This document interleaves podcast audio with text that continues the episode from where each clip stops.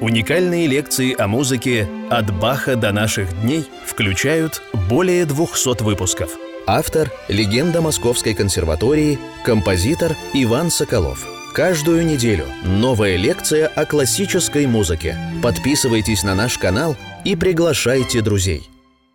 Дорогие друзья, мы продолжаем наш цикл композитор Иван Соколов о музыке «От Баха до наших дней». Лекция номер 207 Анатолий Константинович Лядов. И в прошлой лекции мы говорили об Ордене.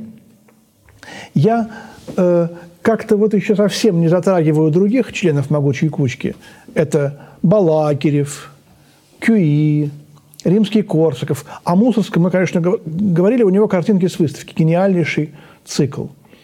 А вот Балакирев, Римский Корсаков и Кюи. Два слова о каждом из них – перед тем, как мы Лядова возьмем. Балакирев учился у Листа и много от него перенял идей. И у него много фортепианной музыки незаслуженно забытой. Фортепианные сонаты, одну из которых я слышал недавно в исполнении моего э, студента Виталия Щербакова, очень достойное исполнение – Исламей, конечно, все знают, замечательное мистическое сочинение, которое известно своей виртуозностью, но на самом деле это Восток, и это иной мир. Вот об этом мало кто думает. Остался в нашей памяти как педагог для более младших других членов э, могучей кучки римского Корсакова и Мусорского. Мусорский 39 -го года, римский Корсаков 44 -го Балакирев был 36-го. Бородин был старше еще немножко, но у него какое-то было совершенно особое положение. Хотя он был, ну, как бы любитель. Вот. Кюи, по-моему, тоже был, э, если не ошибаюсь, 35-го года рождения, то есть э, с ними почти в одно и то же время родился. У Кюи много фортепианной музыки, тоже не совсем заслуженно забытой. Например, 25 прелюдий для фортепиано, последняя из которых до мажорная. 24 до мажор ми минор, соль мажор си минор, такая терцовая последовательность. Э, и, в общем, мы тоже мало знаем его музыку. Я совершенно прошел мимо нее. Фортепианная музыка римского Корсакова близка к Шуману. У него есть фортепианный концерт, близкий к листовскому пианизму, как он сам об этом говорит – я вспоминаю вот тот эпизод, о котором я говорил в прошлой лекции, когда э, мне нужно было вместо Чайковского, которого я не хотел тогда, у меня не лежала к нему душа, сыграть три пьесы других композиторов. И я играл много Балакирева, ничего мне как-то особо не нравилось. Нашел Ноктюрн Балакирева, сигмаль минорный, выучил. Э, играл Скерца Бородина, но я мало э, брал музыку Лядова. Вот. И QE совсем тогда у нас в библиотеке даже ничего и не было. А почему? Как жалко. И повторюсь, у меня не было тогда ощущения, что надо любить и проникать в негениальную музыку. Надо любить ее и прощать, если что-то не то. Я, если же я, мне какой-то один аккорд не нравился или что-то не нравилось, интуитивно переходил дальше – у меня не было ощущения, что нужно брать что-то одно, вот какую-то одну э, положительную часть, и подтягивать к ней все то, что не, не, не так хорошо получилось. А я, наоборот, если мне что-то не нравилось, все хорошее сводил вот к этому э, не совсем хорошему. Ошибочный был подход. И поэтому фортепианная музыка римского Корсакова – ну, сама по себе скромная. Он сам об этом так говорит. Осталось в, вне моего внимания. Также и Кюи, и Балакирев. Балакирев в, этом смысле более интересен. Замечательный композитор фортепиано – это Василий Калинников. Но о нем немножко тоже.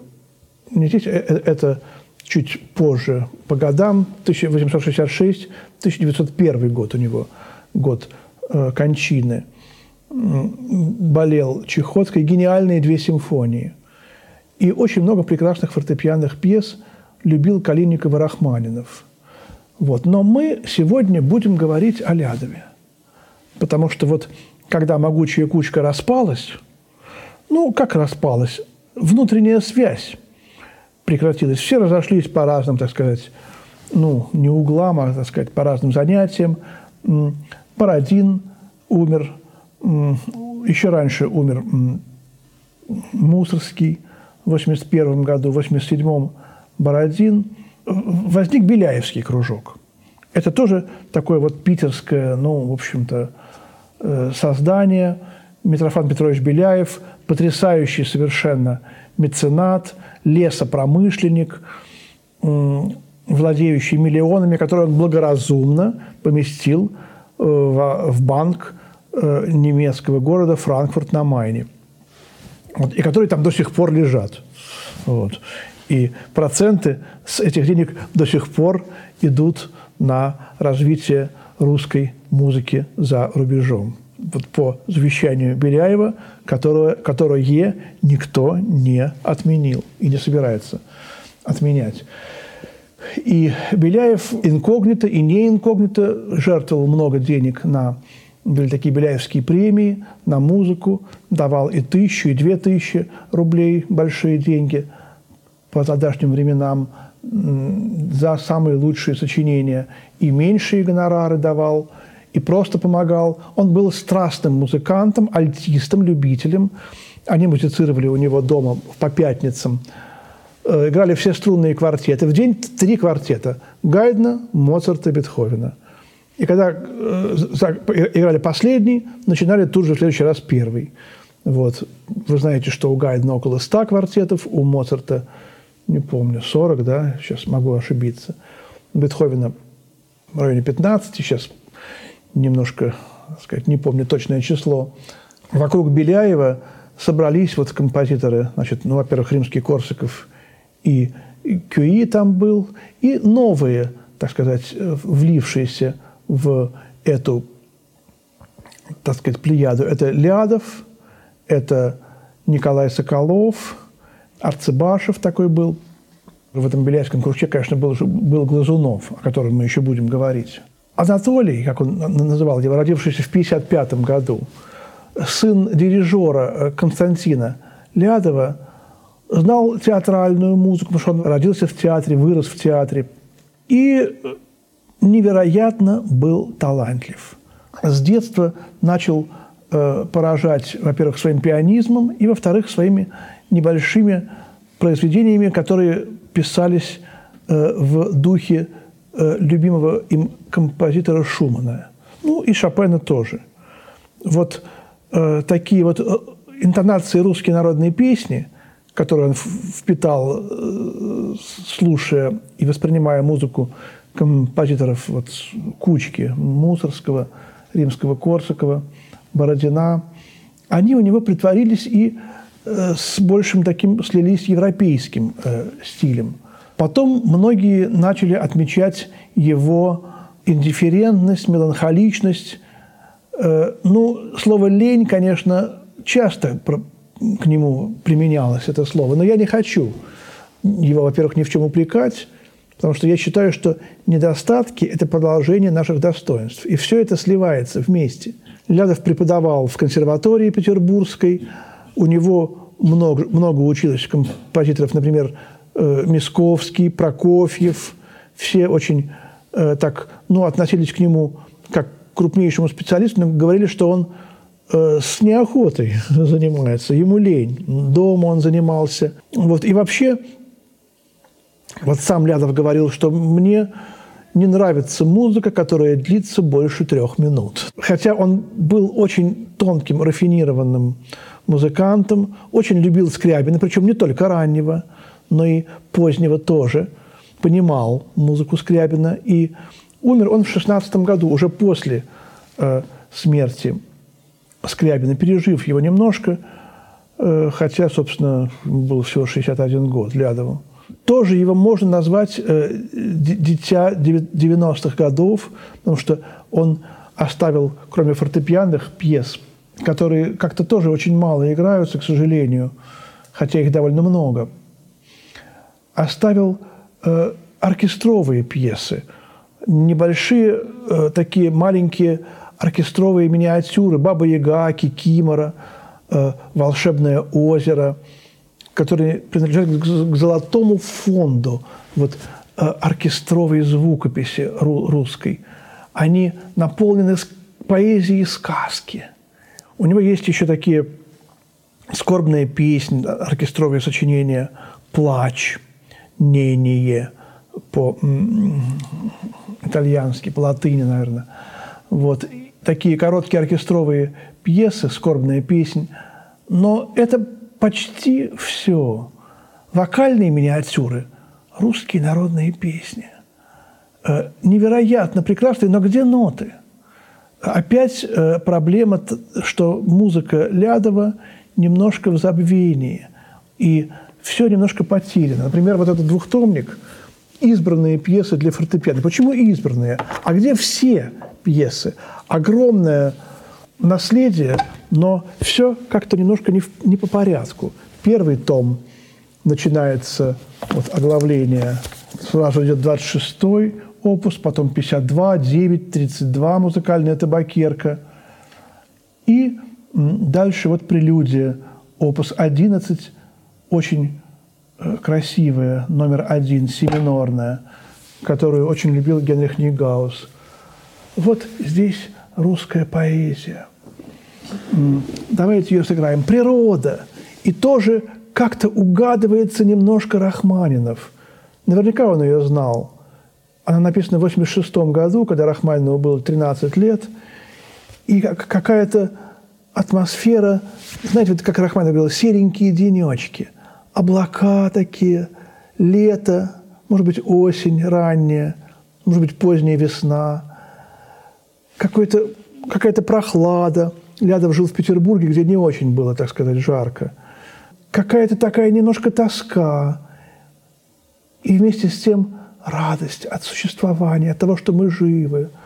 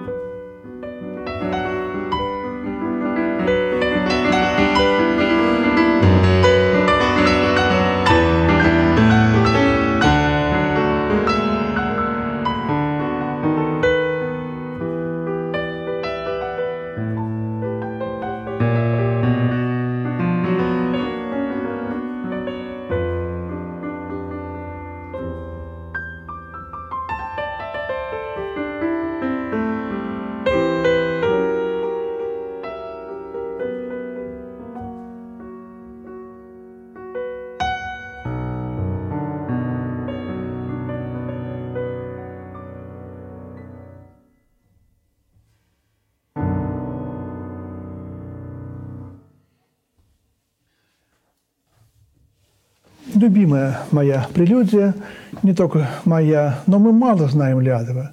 И вот такие какие-то, знаете, островки из его творчества выпадают. Но все-таки мне хочется закончить эту лекцию рассказом о самом известном его фортепианном сочинении, о музыкальной табакерке. Потому что в прошлой лекции я рассказывал, как мне ее предложил вдруг сыграть Лев Николаевич на втором курсе, и я удивился. У меня был сложный период, я как-то не знал, вот, что делать. И я подумал, ну, такая школьная какая-то, репертуар ДМШ. У меня было такое пренебрежительное отношение. Я как-то слишком хватал звезды с неба. Мне понравилась сама идея. Ведь э, вот образ такой, какая-то комната, э, какой-то забытый письменный стол с нагромождением каких-то безделушек. Вот Равель любил безделушки. Мы еще с вами будем о Равеле говорить в одной из следующих лекций. Тоже очень равелевское что-то в Лядове есть. Наверняка Лядов знал эту вещь. И потом очень много композиторы писали таких вот музыкальных шкатулок. Но они были и времена Гайдена, Моцарта и Бетховен такие металлические, механические автоматы. И вот стоит такая табакерочка на столе, какой-то пыль в комнате, солнце э, играет, и видна эта пыль в лучах солнца, тишина. И вдруг мышка пробежала, хвостиком махнула, и крышечка у табакерочки слетела, и она сама начинает заиграть. Это табакерка. И как это было приятно. Есть даже такие высказывания, когда всем нравилось. Стасов говорил, как это у тебя там что-то похрустывает э, в серединке этой табакерочки. И Лядов ее сам играл. Лядов был такой довольно полный человек, и он, у него были круглые ручки, и он играл на рояле, как будто бы даже вот он лишнее движение сделать ленился – его только вот пальцы поднимались и делали только то самое знаменитое, самое необходимое, что было нужно. И когда я эту пьесу играл, э, то Володя, Владимир Владимирович Виардо, который был ассистентом у Наумова, тоже совершенно абсолютно гениальный пианист и педагог, он говорит, но ты вот знаешь, вот сыграй вот эту табакерку – как будто бы рояль – это не рояль, а такой какой-то совершенно вот механический ящик. И вот нажми правую и левую педали, обе до половины. Совершенно невероятный совет такой. И, и сыграй на одной педали, на одной полупедали правой и левой всю пьесу, чтобы тоника, доминанта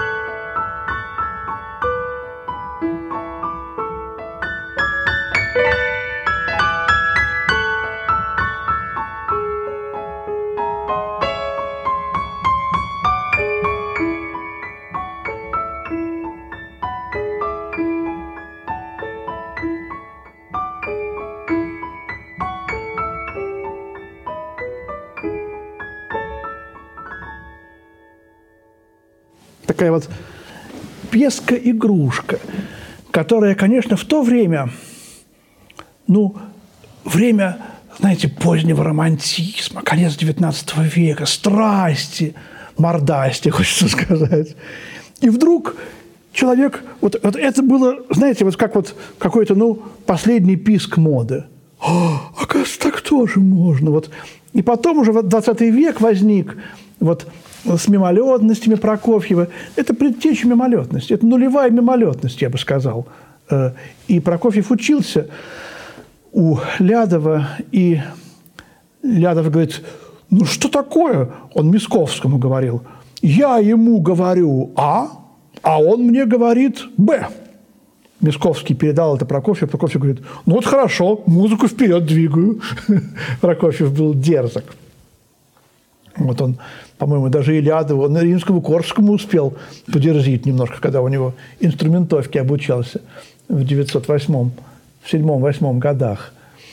Там есть какие-то в автобиографии, в дневниках рассказы об этом самого Сергея Сергеевича. И вот Лядов такую пьесу написал. Потом я придумал, там, конечно, это не моя идея, что э, завод у этой музыкальной шкатулки останавливается. В репризу начинается вот так вот играть. И можно даже встать и какой-нибудь там подвинтить что-нибудь в рояле в шутку. Вот здесь там какие-то такие шуточки. Детки смеются, когда я играю так. Вот. Но это не обязательно. И доиграть. Но это все такие шутки. Можно играть так, можно по-другому, можно совсем вот ничего этого не делать. Можно просто маленькое ретенуто сделать. Много вариантов исполнения этой пьесы. Я помню, играл на классном вечере эти три пьесы, и публика неистовствовала. Тоже неожиданно так для меня был успех этой пьесы. Это классный вечер был в Аполитовском училище. Тогда еще не было э, вуза на Пролетарской. Политовка находится. И я помню, даже отважился на бис сыграть. Никто ничего на бис не играл на э, коллективных совместных концертах. Я спросил разрешения кивком и получил его у Льва Николаевича. И, по-моему, в конце по-другому там что-то такое изменил. По-моему, маленькое ретенуто сделал или, наоборот, не сделал. И он говорит, вот хорошо, что по-другому сыграл, потому что надо играть эту пьесу всегда немножечко по-другому. Потому что все-таки, хотя она и шкатулка, но живой человек сидит. Но в любом случае, какая-то такая совершенно особенная для меня в жизни эта пьеса, музыкальная шкатулка, немножко заглядывающая в 20 век. Ну и сам Лядов, он был немножко такой, знаете, странный. Например, кто-то писал о нем, ну, пригласишь к нему его на какой-нибудь вечер, он и не придет, и не извинится, и не напишет. Вот. Потом скажешь, а почему не пришел? Не знаю. Дома сидел. Ничего не делал. Какая-то меланхолия его одолевала. Жениться он не мог. Почему не женишься? Не знаю. И вдруг женился. И жену себе выбрал такую тихую, скромную, совсем-совсем-совсем деревенскую. Вот. И что тогда было редко, но ниже своего, так сказать, уровня. И хорошую, она ему родила двух мальчиков, они жили. Э, и он никого, никому не показывал эту жену. Никто из его друзей, там, римских косков, не видели. И вдруг я видел жену Лядова, подсмотрел, кто-то говорил, там, хвастался. И все ему завидовали. Вот очень тихая, скромная женщина. А потом отправили на фронт в 14 году кого-то из сыновей старшего, и он там погиб. И вот тут, конечно, скорбь Лядова достигла предела. Вот. И, может быть, даже отчасти из-за этого он и чем-то заболел, какой-то, не помню, простудой, мне кажется. 16 году он, в общем-то, скончался, умер. И очень известны картинки, которые Лядов рисовал. Посмотрите, наберите в поисковике э, Лядов рисунки. Кикиморы, Баба Яга, какие-то фантастические рожицы, мордочки. Э, Все это в то время совершенно необычно было. Тоже такая авангардная живопись. Нет рисунков ни у Бородина с его любительством, ни у римского Корсакова. А вот у Лядова есть. А потом это стало типичным. Шонберг со своим экспрессионизмом тоже уже практически последователь Лядова.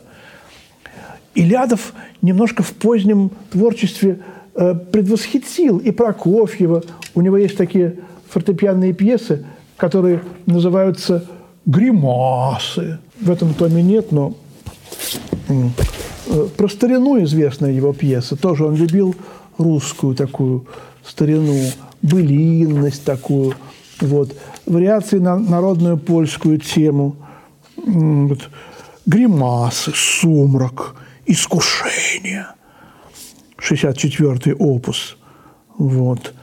И «Гротеск», например, у него есть пьеса. Но вот это уже что-то такое, что делает Лядова предтечей уже такого современного стиля. И, конечно, опять немножко грустно и жалко, что его музыка мало исполняется.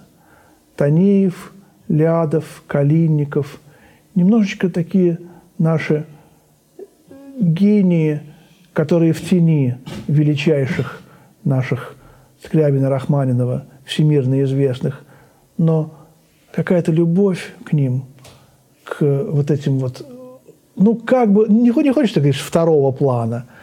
Они каждый по-своему гениальны, э, любимы, восхитительны, и хочется им всем воздвигнуть по маленькому памятнику, что я сегодня и попытался сделать в лекции о Лядове. А следующая лекция будет о Глазунове. Спасибо, всего доброго и до свидания.